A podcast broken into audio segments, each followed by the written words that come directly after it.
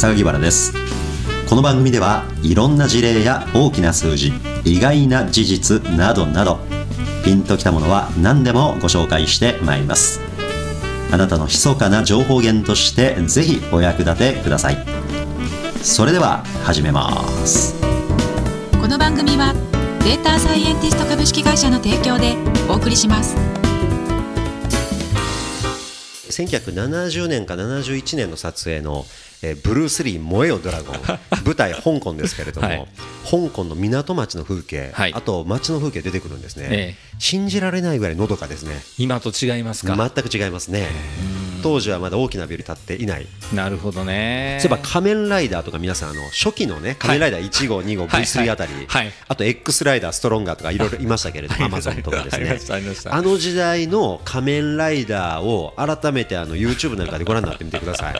あの多分これ東京近郊での撮影だと思うんですけれども 実にのどかですよね。都市を見るっていう視点で仮面ライダーを見る。そうですね、はあ、この数十年でどれほど東京一つとっても都市が大きく様変わりしたかこんなにのどかな東京だったんだというのがカラー映像で見れるということですよ。あとまあ意外とあの東京なんかはその空中の活用率がまだまだだなんていうデータもありますよね。なるほど、えー、例えばのミラノとか、はい、あのパリなんかね、まあ、ヨーロッパのちょっと都市行きますと、はい、1つの建物が、まあ、8階、9階、10階建てのですねもう数百年経っているような石造りの建物結構あったりしてしかも横のビルとの距離が全くなくて詰めて建っている、ぎっしりみたいな、はい、あの風景って実は東京ないんですよね。言われてみれば確かになんかあの飛び出している建物がいくつかあるから空は高い、ね、スカイスクレーパーがあるように見えますけど平均階高で言いますとね。確かにね、ええ、8階、9階、10階が隙間なくびっちり並んでる景色がないですね。そうなんです。なのでその、まあ、ある面積を取り出してですね、はい、その中に存在している建物の平均階高取りますとね、はい、あのヨーロッパの有名な、はい、ミラノとかパリみたいな都市に比べて、東京はですね2分の1、3分の1本当ですか？しか階高ないんですよね。本当ですか？というでまだ空中には東京は価値があるぞっていうんでこれ潜在価値ってやつですね。そういう目でこういうね今我々このスタジオからの風景を眺めてみますと、はい、意外と東京はまだまだ低いですもんね。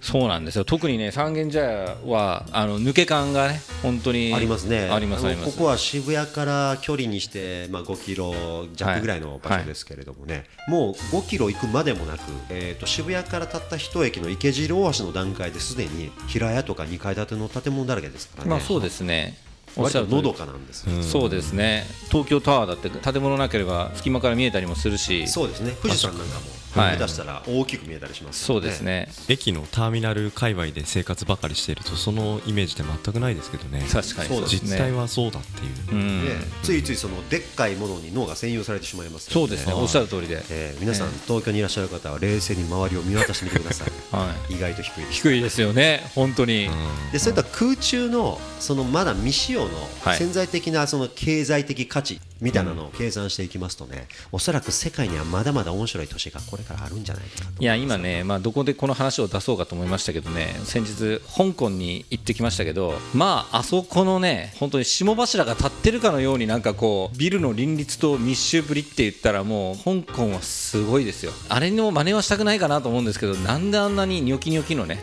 で僕は向こうで会ったあの友人もね香港島の小高いあのハッピーバレーとかっていうそれこそ丘の上に立ってるんですけど佐渡屋見晴らしいいとこだと思うんですけどそのそのビルは何階建てなの？って言ったら40階建てって言ってて香港島の山の方っていうのはお金持ちが住んでるんですけどあのジャッキー・チェンの自宅なんかもあったりとか。してあそうですよね、えー、だからでも普通高台って言ったら高級な建物だったら低層になってくるじゃないですか普通。そんな高いところなのにさらに40階建てっていうね。なんでそう高く高くいくかなっていうぐらい香港は垂直方向に伸びていってますねそれ考えると例えばお前さんから前々回お話のあったような、ドイツの街並みとかですね、はい、あの辺りはそのヨーロッパ各都市違うもんですか？風景。違いますね。ドイツの中でも違う。僕もねドイツは、まあ、去年ベルリンでその前ミュンヘンに行ったんですけどこの僕らが考えているドイツという一つの国っていうのはないなっていうのはミュンヘンの人たちとベルリンの人たちの話を聞いて感じましたね。僕らが見てるドイツってどういうイメージですか？僕らはねドイツというと近現実直でとか偉大な作曲家が生み出され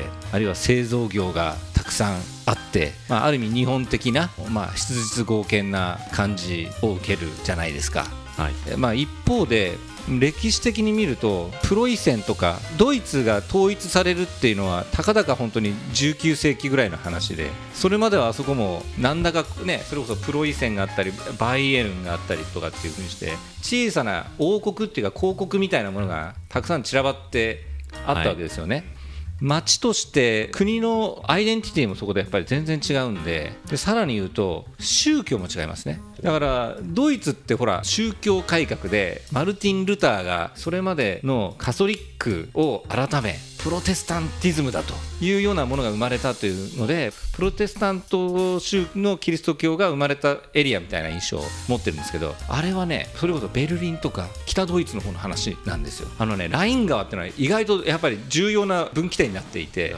ライン川の下側っていうのはまあ旧ローマなんですよ。ライン川の反対側のドイツっていうのはいわゆるそのゲルマン人のいた野蛮な森の民のエリアなんです、だからライン川の南側っていうのはまあローマ帝国文化圏ででそういう意味でねカソリックなんですよ。だからミュンヘンの建物っていうのはどこかローマンなんですよ。なるほどです、ね、建物がちょっとなんかこうでかくて、はい、まあでかいのはドイツ全体でかいんですけど、うん、なんかねゴテゴテしたなんかデコラティブな。なる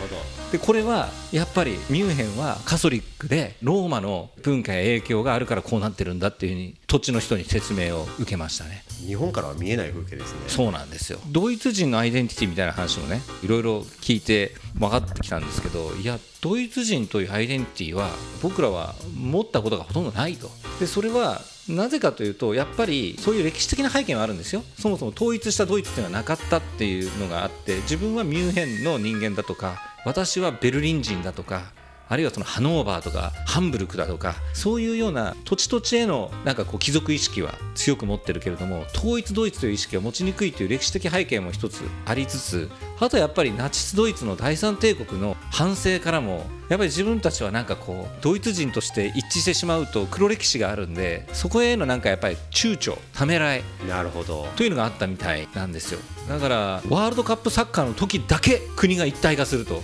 だから何年か前の2006年かなんか忘れましたけどワールドカップドイツ大会あの時に初めて一体感が。一体感が。みんなでドイツ応援だ。なるほど。というふうに言ってました。日本ではねよくあの関西人なんて言われたりしますけどそこまで自分たちは関西人ですとは思ってないですからね実のところ、まあ、外から見えてるほどね 関西人は関西人ですって思ってないですからね。これはもうまず日本人ですよ、うん、でまあちょっと関西ですぐらいの感じでしょでも今おっしゃるようにねその日本代表が活躍している時初めて自分が日本人であることを意識するとか、うん、そういうレベルっていうのはちょっと日本では感じにくいというかねあのあんまり思ってらっしゃる方の人数多くないでしょうねそうなんですよ、うん、日本が外から見えないことってやっぱり多いなっていう感じはドイツに行ってすごく感じました。イタリアでも感じました。あそこはもうさらに細かくね。ジェノーバだとか、ベネチアだとか、はい、あるいはそのフィレンツェだとかローマ、ナポリだとかそれぞれあれももう小さい国の集まりみたいな昔はもうバラバラになってましたよねローマ帝国滅んだ後っていうのは。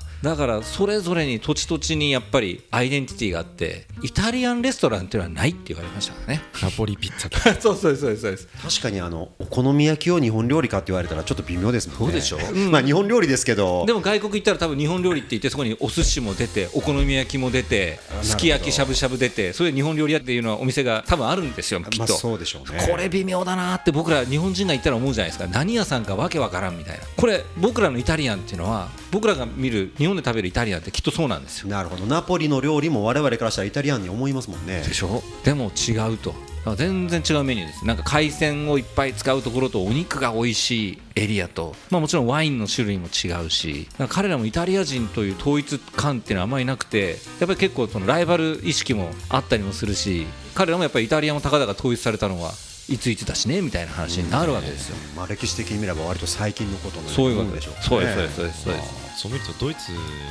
国の中でいろんなサッカークラブがあるじゃないですか、はい、もう毎週毎週ナショナルダービーが なんか行われてるような感覚なんですかね。きっとそうだと思うんですよ、まあ、国同士の戦いそういうナショナルマッチ、うん、そうそうそう。それはなんか絶対負けねみたいな、うん、国をかけてみたいなそう。いう気持ちが日常茶飯事っていう意味で言うとやっぱドイツっていうレイヤーで言うともっとなんか強くなるのか。なんか不思議ですね、うん、でもっとさらに上位レイヤーでいうと EU っていう枠組みでみんな一体化しようとしている動きもあるわけじゃないですか、はい、ありますねなんかそれぞれ違うんだっていうアイデンティティとみんな一緒になろうぜっていう力学がなんか同時に存在している。そうですね。だからドイツの人たちが言ってたのは自分たちは more European than German って言ってましたよ。それはドイツ人ならではかもしれません。だからそのねドイツ人であろうとするよりもヨーロッパの一員であろうという思いをドイツ人は持とうとしてるからその結果そのナショナルアイデンティティみたいなのは少なくなってる。のもあるかもしれませんけど意図的にそう思ってるのかあるかもしれないしそういう生き方を選んだドイツの政策的にそういうふうに国民のみんなが思うようになったのかもしれないなって気がしますよね。ドイツは割とそういう意味でいくと EU の一員という意識を強く持ってる人たちが多いんじゃないかなと思いますね。なるほど。他は分かんないですけど、ね、あのライン川から見てあの海側、はい、いわゆるドーバー海峡寄りっていうんですか、はいはい、の方のエリアっていうのは、はい、まあ、歴史的にはイギリスとの関係が深いエリアですよね。民族的にも。そうですね。何かそのイギリスらしさというものと、うん、いわゆるその海側にある、うん、まあ、いわゆるゲルマンらしさっていうんですかね、はい、あの辺りとは何か同質性は見られるものなんですか？言語的にはもともと古代英語っていうのは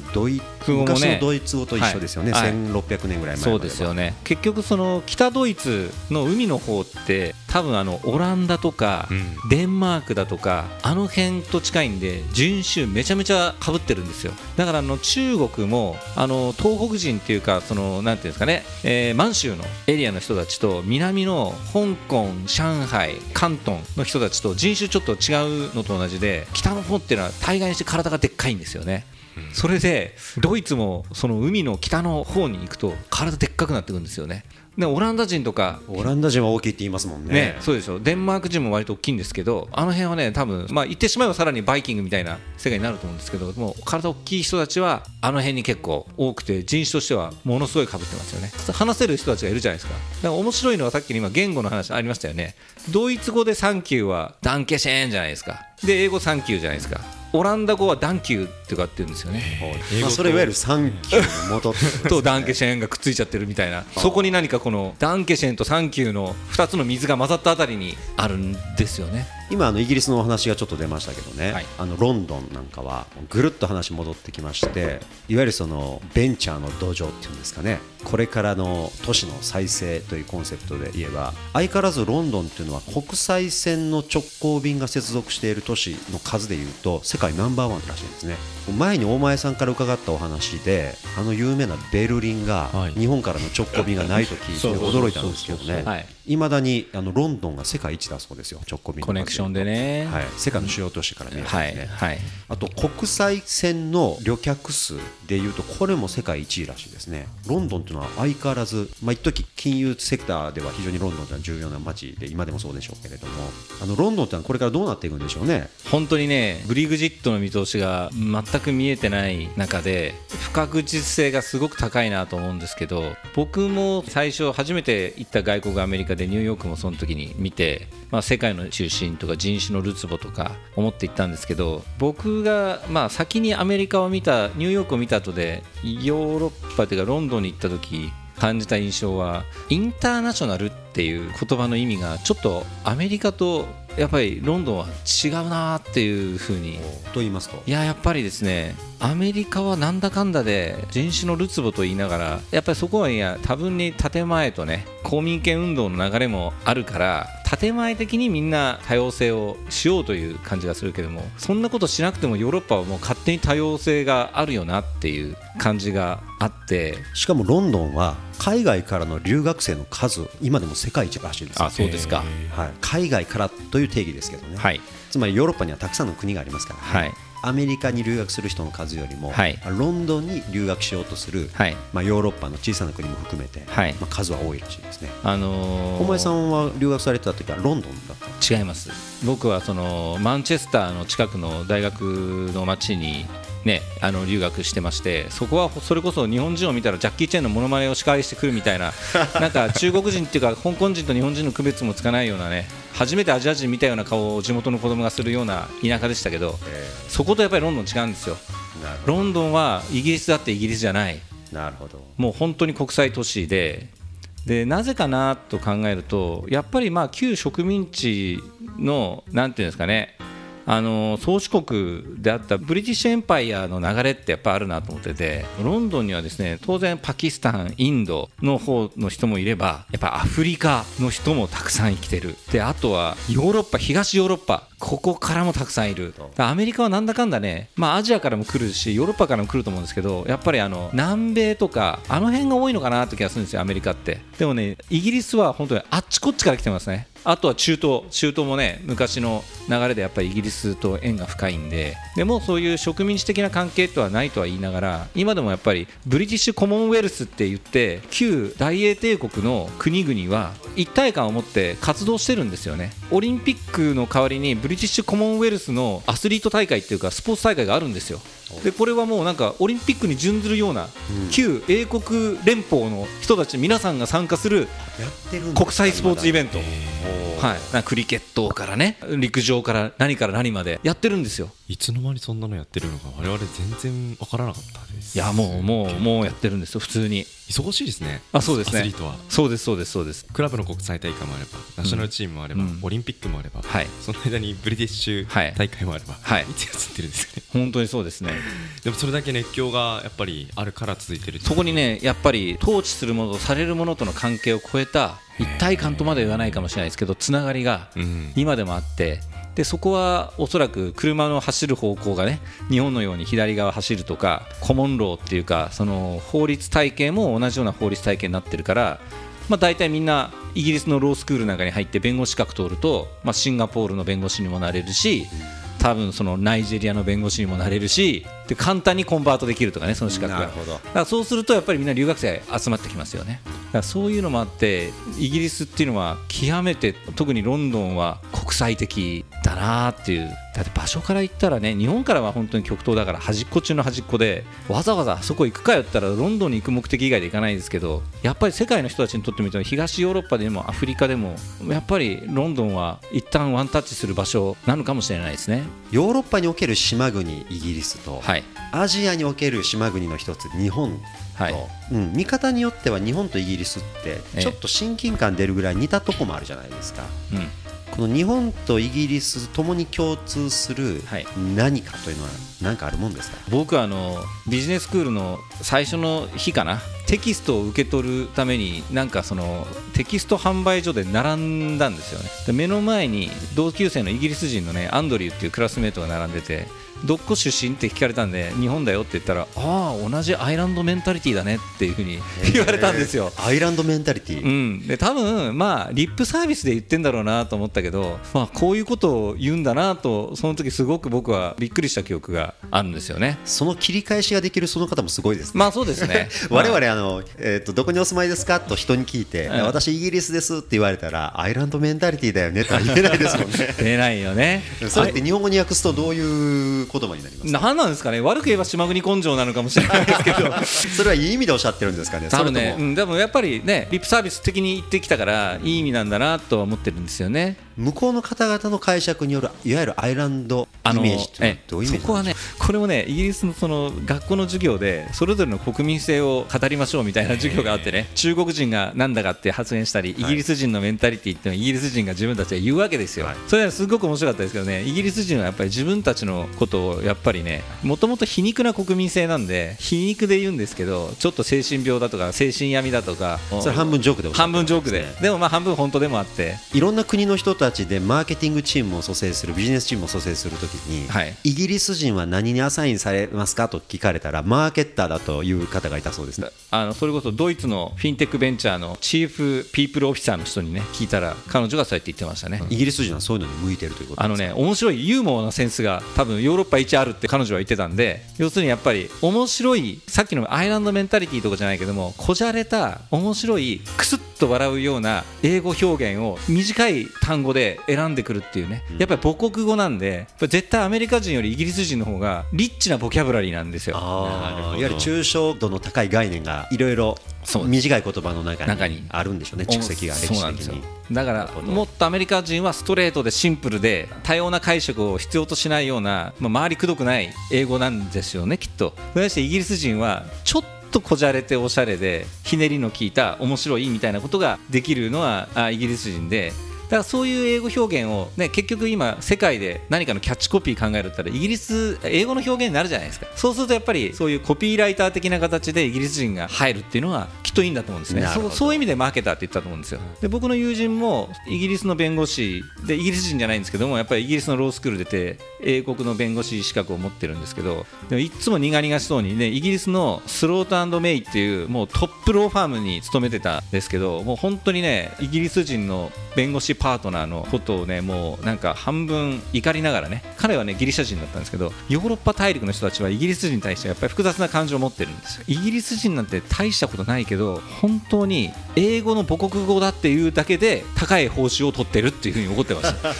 あそういうふうに思ってらっしゃる方々もいるわけですか。そうですね、まあ、実際には優秀な方々多いんでしょうねまあまあそうだと思いますよ。IT の世界でもね、いろいろ発明家とか多いのは事実だしニュートンからホーキンス博士から、まあ、そういうね世界の優秀な方々もたくさんいらっしゃるんですけどほとんどの人たちはその複雑な、まあ、そういうのを認めつつもだと思うんですよねなんだかんだ英語を使わなきゃいけないから英語の言葉の巧みに操る能力はやっぱりイギリス人にかなわないよなって大陸の人たちは思ってるんだと思うんですよこの番組はデータサイエンティスト株式会社の提供でお送りしました。